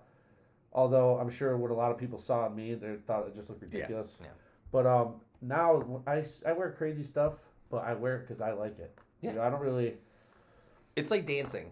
if I go out dancing now, I'm at the bar. I'm not dan- dancing to impress women. I'm dancing because I'm trying to dance. Like I used to Have a go good and buy time. two hundred dollar jeans. Now I I just look for jeans that I like. Like I'm always a fan of Levi's. Oh yeah, But um, here's a tip for Expensive. people: Walmart has Levi Signature Series, and people don't realize that they're Levi's. If you put them next to a pair of sixty-five dollar Levi's, Yeah. they're almost unnoticeable. That's Um, that's how you get in a dad stage. I can tell you're getting a Yeah, dad stage. well, I'm with you, brother. Thrift store shopping for me, I like Yeah. to. I just like stuff that I like, and I don't have to spend a hundred dollars on a shirt. I mean, I have some shirts like my uh, Sandlot shirt Yeah, and uh, stuff like that that are probably too pricey, but I just like what I like, and And uh, before we get to the end here, card breaks. If people want to follow you, where can they go to follow the card break stuff you've been doing? They can go to uh, Mal's Sports Jawn. That's my brother's group on Oh, yeah. uh, Facebook. Mal M A L apostrophe S Sports Jawn J A W N. Yeah. Sports Jawn. He, they live in Virginia, so Yeah, makes a lot of something. sense. But um, if you want to get into some breaks or just check it out, um, outside of that, I'm always posting cards and stuff for sale. So And of course, we are joined on our sixth anniversary episode by our very close personal friend from Made in Utica, the man behind Old School Cool, Zach Wilson. I don't even. This has got to be like your fourth or fifth time on here now. I I'd think it's only like my third. Really? Yeah. I have to look back and then. Shout out to my uh, photo booth company too, Mad Props. We're gonna be kicking it I was back just gonna up ask here. you, are we back? We're we're getting back there. I just started taking some quotes in. Um, I wanted to get to the house. Like I said, I'm at the point in life where if I can't put 110 percent into something, Yeah. I will not push it. So being a business and when you're doing people's weddings, like I want to be mentally present. Yeah. Mhm. 110 percent. Yeah. So I'm almost to that point here. So we'll be pushing that, looking into next year events and all that. Zach, I have some new lightning round questions Ooh. for you. These are not the same lightning round questions we generally ask everybody who's been on the show because not a lot of people are on that regularly, so they don't get the new questions. Uh, I'll start off with a I'll start off with a relatively easy one for you here. Zach, what is the best trip or outing you remember as a child, and what made it great? Um, I'm gonna say uh, Howe Caverns. Yo, Howe Caverns. We just talked about Howe Caverns a few weeks ago. Underrated. third grade, I've always been into like s- weird stuff Yeah, that. geology and say. shit, yeah. just you know, stones, rocks, anything. But I that was thi- a great trip, third grade. Howe Caverns reminds me a little bit of uh, Baseball Hall of Fame in the idea that you kind of forget because we live so close to these things that they're cool, right? Like Yeah. I went to the Baseball Hall of Fame so many times when I was a kid. After a while, I'm like, ugh, going to the Baseball Hall of Fame again. With the card thing, when people find Yeah. out I live like 45 minutes, 40 minutes Yeah. from the Baseball Hall of Fame, they're like, whoa, you must go all the time. I was like, man, I haven't done it in 15 in years. years. Yeah. I used to not get excited to go to the Hall of Fame when I was a kid. I would get excited because going to Cooperstown meant my grandfather would buy me a new hat from one of the Yeah. hat stores. And that's really what I was looking forward to. New baseball hat, right? I Like- grew up poor, so it's not an outing we took often. I looked more forward to like once a year, I'd say. uh, Clark's Gym out there, Cooperstown Fun Park. Yeah, yeah, yeah, yeah. Uh, all right, tell me something that's considered a basic part of your current career that you struggled to learn initially. I guess you have a couple different. You have your hat and a lot of. Yeah, I mean, if you if we're talking screen printing, Yeah. um, I'd say uh, overcoming the uh, impatient side of me. Call it ADD, whatever you Mm, want. Is yeah. like you're printing a thousand shirts, two color. You're not. You can print as fast as you want. They're not going anywhere. So you learn to kind of just set a pace that's that's comfortable. Um, as far as my other businesses, old school cool. It's just uh. Now I live for the haggle when it comes Yeah. to old school cool, and then with mad props, it's just dealing with people, drunk people. You know, just uh, dealing with the public, knowing that you can't. I can't if someone gets out of line as a drunk person at a wedding and says something stupid. Yeah. The old Zach would have smacked him. Oh yeah. You know, but now the new Zach's like, hey, it's all right, buddy. Here, have a good night. Uh, drown in your vomit. you are you are being immortalized in the Uticast Deli. We're naming a sandwich after you, the Zach Wilson. What's on the sandwich? I'd probably call it the Billy Stacks, The Billy Stacks for sure. and it'd be uh, cold cut chicken, Mm-hmm. cold cut ham, Yep. cold cut salami, I'm loving it already. splash of Italian dressing. Yep. No oil, Mm-hmm. just a splash of Italian dressing. I dig it. provolone cheese Smart man. and um, bread and butter chip pickles. Ooh, That little sweetness. My man. Uh, what fictional family would you like to belong to? Probably the Winslows. The Winslows. Yes. Yes. I was gonna. I was thinking to myself, I was like, he's gonna pick the Bankses from Fresh Prince. That was my initial thought. They're too You- bougie for me. A little too bougie. Yeah, they would have kicked me out in the first episode. The. Winslows, you know, True. dad Blue was a- collar, a blue working collar, class he was family. a cop. You have to hang know. out with Urkel though. He's showing up at your house all the time. Urkel. He probably would have been hanging out with me. He would have been That's like true. my brother. Hassel and Laura be coming in by. I would have yeah. been the uh, one being like, "What's up, losers?" And then Uh, down the road, we'd be best friends because he helped me build my computer. What's a futuristic technology that doesn't exist currently but you'd like to have? Um, oh, man, that's a good one. It's a tough one. Probably a. Uh, man, that is a tough one. I've I've only done this one twice with people, and this one throws people off. This is a tough question. It would probably be if I could just set this machine, put like work on the house, set this machine in the room, and it paints it for me. yes, like a, like a Roomba, but for painting your. Or folding laundry. Working in uh like Yo. screen printing, I folded so many Mhm. shirts now that when I get home and I do laundry, I don't want to fold nothing. yeah, that's fair. I, I've, hang up I hang up everything. Yeah. T-shirts. that's a it's, good uh, point. it's I didn't crazy. think about that. Because I I'm, I'm a stickler on ironing. Like I can't stand a wrinkled shirt. Yep. So I will I will iron Oh, buddy. I will iron shitty T-shirts Let me tell you before I uh, wear them. how many of my shirts are gross and wrinkled right now. Uh, give me one book, album, movie, or television show that you are currently reading, listening to, or watching. Could be something that you and Kate are watching. Um, as far as listening, I've been listening to uh, a lot of Griselda stuff. The guys out of Buffalo, um, and then there's a guy out of uh, Syracuse, goes by Stove God Cooks. He's a rapper, Mm-hmm. but it's like that '90s style. Yo, that was the thing I was going to tell you about. Do you know who Peter Rosenberg is? Yeah. So Peter Rosenberg curated an album this year. Yeah. Like he put he produced an album, and it's really good. Really? It's like I, I look. I know people don't like Rosenberg. He's kind of he's a 50-50. People either love him or hate him. Yeah, It's very old school. It's very nineties. It's right in your wheelhouse. I spent a couple days early this week listening to that it. stuff's coming back. It's banging. I got to send it to you. It's pretty um, good. and then as far as uh, shows, um, I'm always I always I watch Sopranos twenty four seven. Dude, it's the best. I have a station that's literally twenty four seven Sopranos, and then I tried like uh, Jupiter's Rising, or I think Yeah. that's what it is. I find something cool and good about superhero shows that showcase that not every superhero in your brain, even though they could be the good guy technically, yeah. is actually a good guy. Did you watch Invincible? No, That was okay. Same kind of idea. Like Invincible is very Yeah. subversive about like how it treats super. You watch The Boys, obviously. yeah, I think that was probably the best one of those things yeah. I've watched And so uh, far. outside of that, I've been just waiting for the Saints of Newark to come Oh, out. dude. the prequel to Sopranos. I've been The second it comes out, I'm ready. Now I've been ready for months. yeah. If I'm working, I'm taking. Do you listen to the podcast, the Sopranos podcast? Did you guys do it? No, no, no, no. Oh, I mean, yeah. like there is Oh. an actual Sopranos podcast with Oh, it's got all what's his face? Christopher Yeah, and Christopher. Yeah, Bacala. I heard about it, but I didn't have a chance to. I gotta be honest, it's not very. They're okay. Yeah. They're not good interviewers.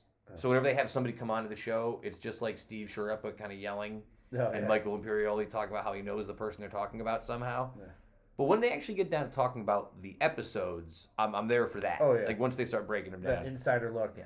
And last but not least, what, if you know by now, is waiting for you at home for dinner when you get home tonight? Leftovers. Monday's leftovers? Yeah, we had. Uh, I made shish kebabs Sunday night, so we got. I made about thirty-five skewers for Kate and I, I love it. purposely so to have leftovers. Once you get to that point with kids and all that, you live for the leftovers. You over make so that way. Oh, you getting paged? I don't even know who it is. Just a blank screen. Wow, blank screen. Well, listen, Zach, I've left you much longer than I told you we would be on here. So Oh, I appreciate you spending some time. And again, six years of the Utica, seven years of Made in Utica. It's been a good run, man. Yeah. And I appreciate you spending some time with us here for Father's Day know, and for our six-year anniversary. Uh, follow Zach. I'll make the link for all the uh, the sports stuff. Back to the show in just a moment. Peace.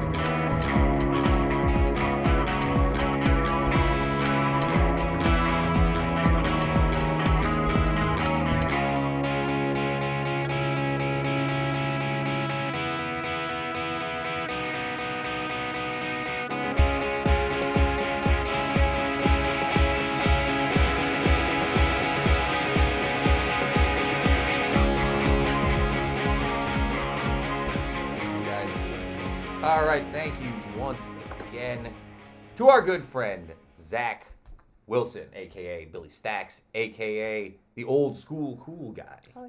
Check him out on Thursday. As you check out Zalatan, got all new stuff from Old School Cool. I gotta tell you, he brought us some gifts. Got me this hat. Mm. Got me some cards. Brought you some gifts. We Yeah. tried to bring you a gift. I tell people don't bring me a hat. They're like, oh no, it's gonna be it's so fit. No, it won't. It will not fit. I've had this hat my whole life. I Don't tell aware. me, oh yeah, you found some casual place where it's like, oh, have you tried? Yes, I've tried. Uh, all right, guys, let's uh, let's do our let's take our history lesson medication for the week. Uh, it'll go down easy, I promise. On this day, 1777, during the American Revolution, the Continental Congress adopted a resolution stating that the flag of the United States be 13 alternate stripes, red and white, and that the Union be 13 stars, white in a blue field, representing a new constellation.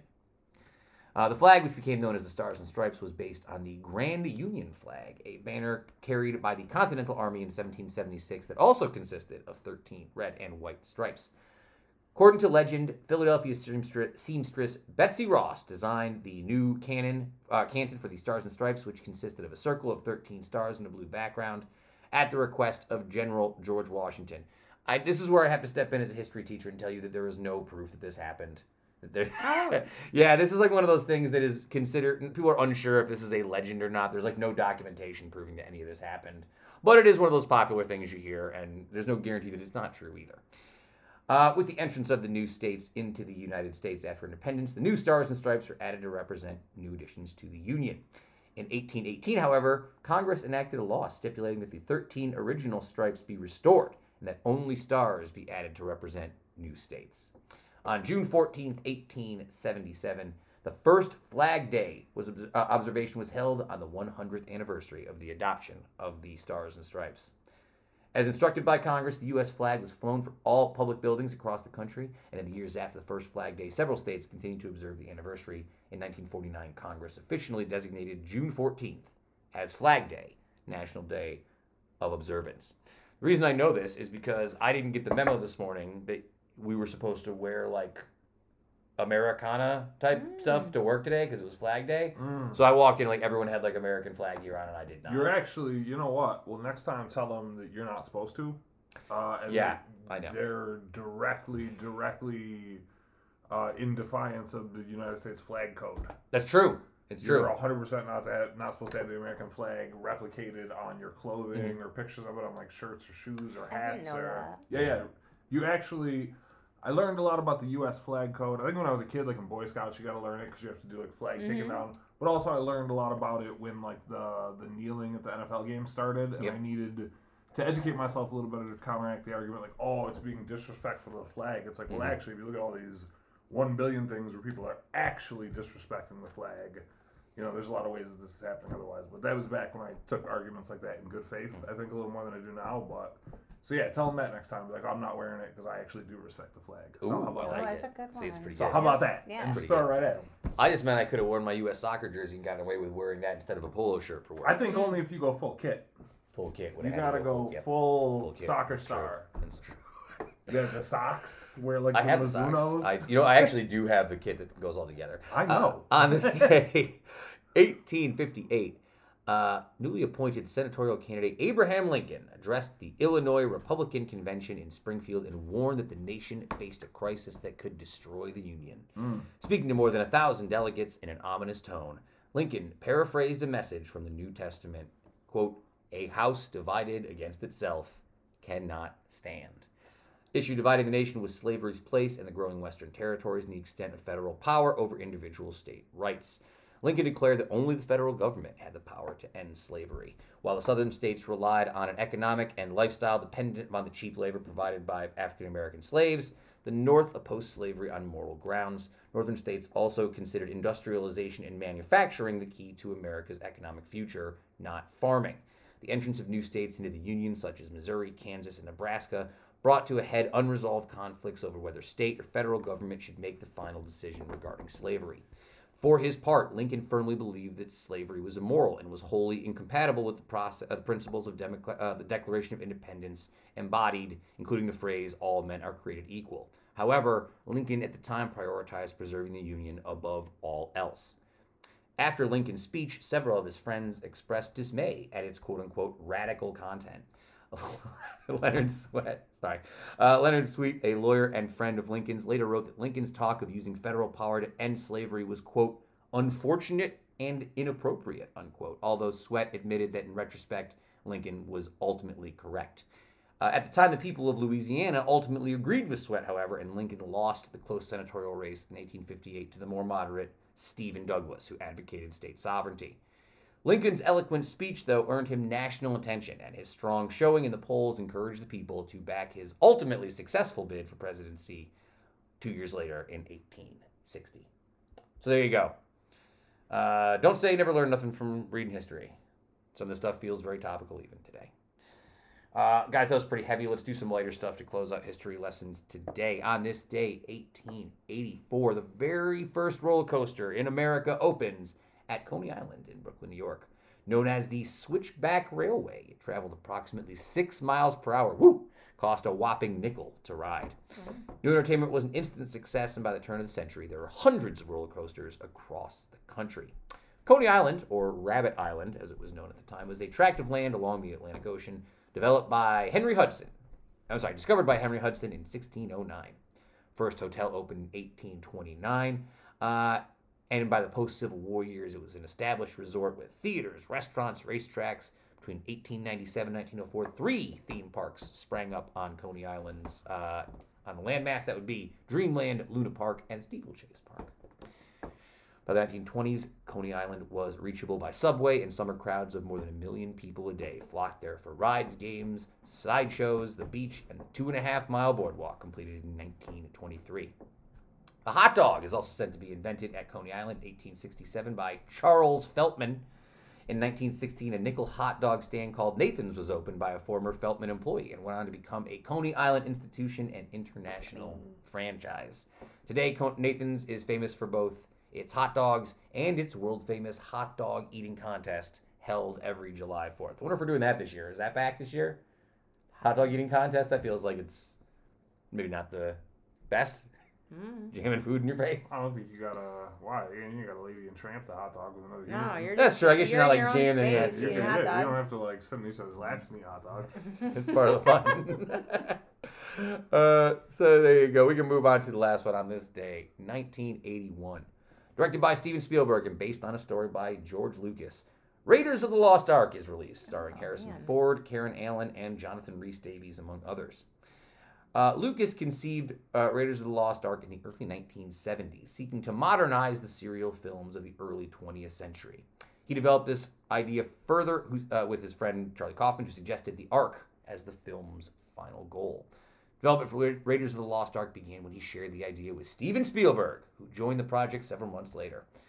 Uh, Pre release polling showed that audiences were not really interested in this film, uh, especially when it was supposed to be coming out against the very popular Superman 2, which was coming out at the same time. However, uh, it became the highest grossing film of 1981, earning approximately $330 million worldwide, playing in some theaters for over a year, which seems like a wild concept today that they would just leave a movie in the theater for a year and just let people come back and see it, but that was the time.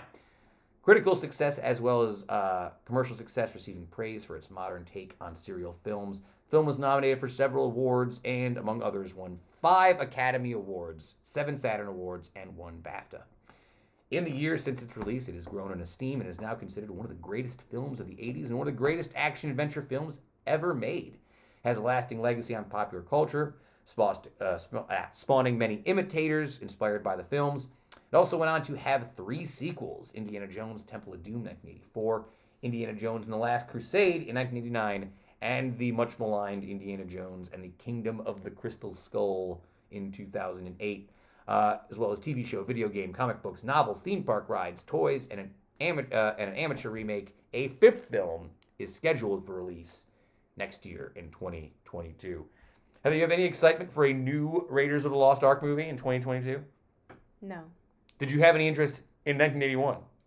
I guess I was born that year. I mean, I don't really. I was little when I watched those movies, so So this, so Raiders of the Ark left no imprint on you going forward. These movies, no, if they existed or not, it'd be fine. interesting. Oh man, I you and know. you and Kaz are gonna have so much fun. We are. Like this is like this is like perfect, perfect for Okay. when he's like five and six and I stuff. watch it. And you'll get a kick out of it because revisiting like these are, especially Raiders of the Lost Ark is pretty like untouchable, like broad scale filmmaking. Yeah. Super They're kind of entertaining. invented. I don't even think I've seen all of them. movies and blockbusters the way they are now. At the very least, like Raiders of the Lost Ark, and it was like I watched it as a kid with my Yeah. dad Mhm. because it is like you know interesting enough that the adults can watch. Oh, There's yeah. some stuff that's like kind of scary or it might Little be scary. you know, whatever, but it's all like good, clean family fun Yeah. too. In that era too, like when you're a little kid watching this with your family, it's sort of fun to be scared in the scary moments. They're When there you're, with with you. your there, Yeah. yeah, right? couch with mom and dad. Yeah, of Yeah, yeah. course. Kaz will come up to me, he's like, Mommy, I need you right now. And I'm on the couch. I'm like, Uh, this movie, I feel like this movie gets a little bit forgotten when you talk about like the great hits of the eight. I think like Back to the Future and Star Wars and some of these other movies get talked about more than this, at least in the modern. Because this this really didn't run with a lot. Star of, Wars came out in the seventies, though, right? 70s, yeah, but Raiders of the Lost Ark really only had four movies, and one of them's in the 2000s. I feel like there, there was more opportunity to get more out of this franchise, I think, in a way that a lot of other franchises got milked pretty bad. Really? but they have their own Disney setup. They had a for crying out TV loud. show for this, the Adventures Well- of Young Indiana Jones on TV. I loved Oh, the yeah, I I loved remember that. the um the theme park attraction. I mean, they have a When whole was theme, kid. they have a whole Theme theme park park. ride? I feel like The theme park well. I attraction- don't know what else they want to get from it. the theme park attraction really stuck with me as a kid. I love that. That was like a big deal for me. Mhm.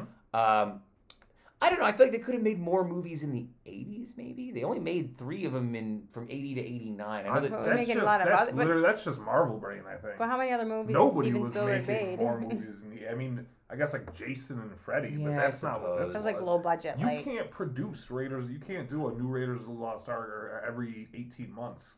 It takes so long to film this and do and the way. Steven The Spielberg I makes guess- everything perfect. I I Honey, I Shrunk the Kids and all that. Hmm. I feel like you can keep doing Star Wars without the traditional Star Wars actors. Like Carrie Fisher's dead.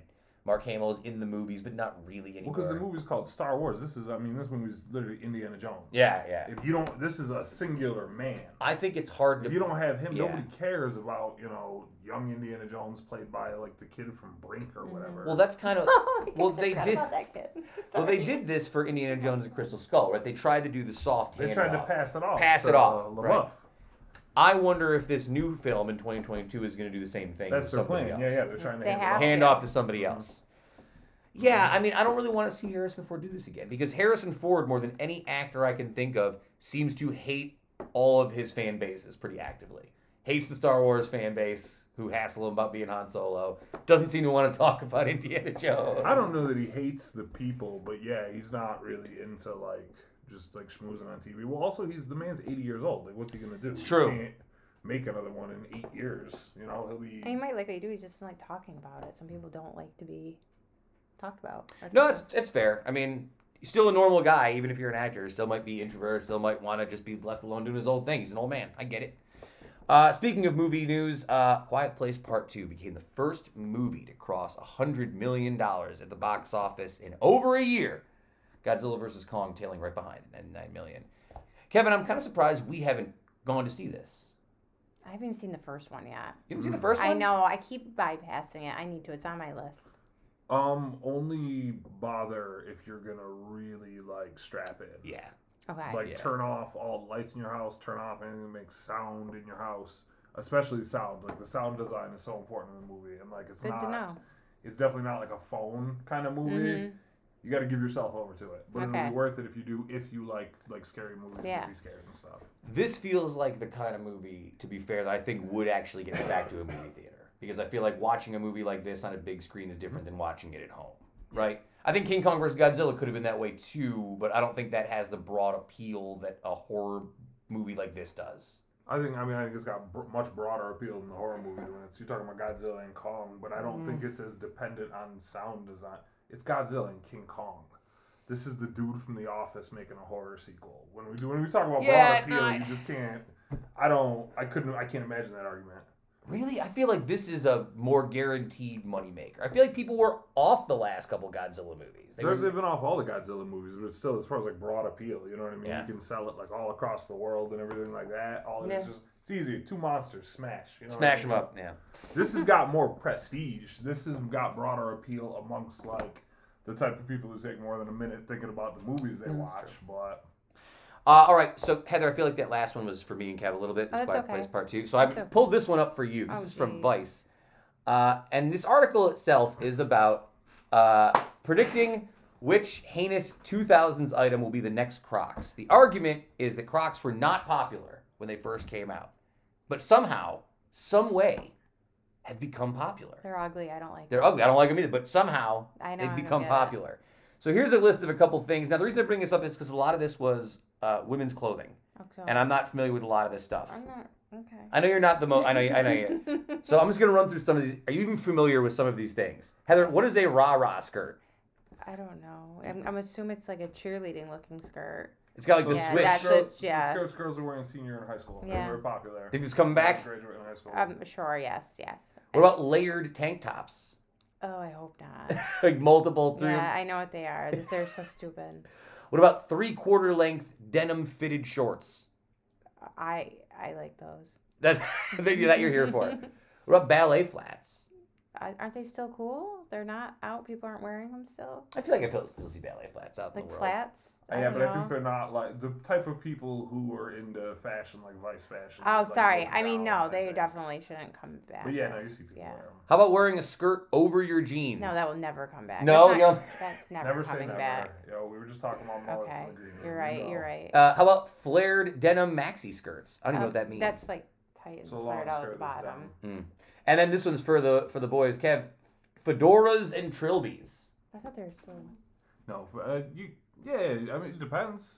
You know, people like a hat. I definitely had a fedora when I was a kid. It was my grandfather's, Mm. uh, and I'm glad there's no pictures that exist from that. Oh, you, yeah, that's like an actual fedora, not the hat that everybody nowadays calls a Calls a fedora. fedora, Like that yeah. weird, like little, like neckbeard, like Jason Mraz kind of hat. Yeah, That's yeah, not yeah. a fedora. Yeah. Right, Fedora's Indiana Jones, coincidentally enough. Indiana Jones is true.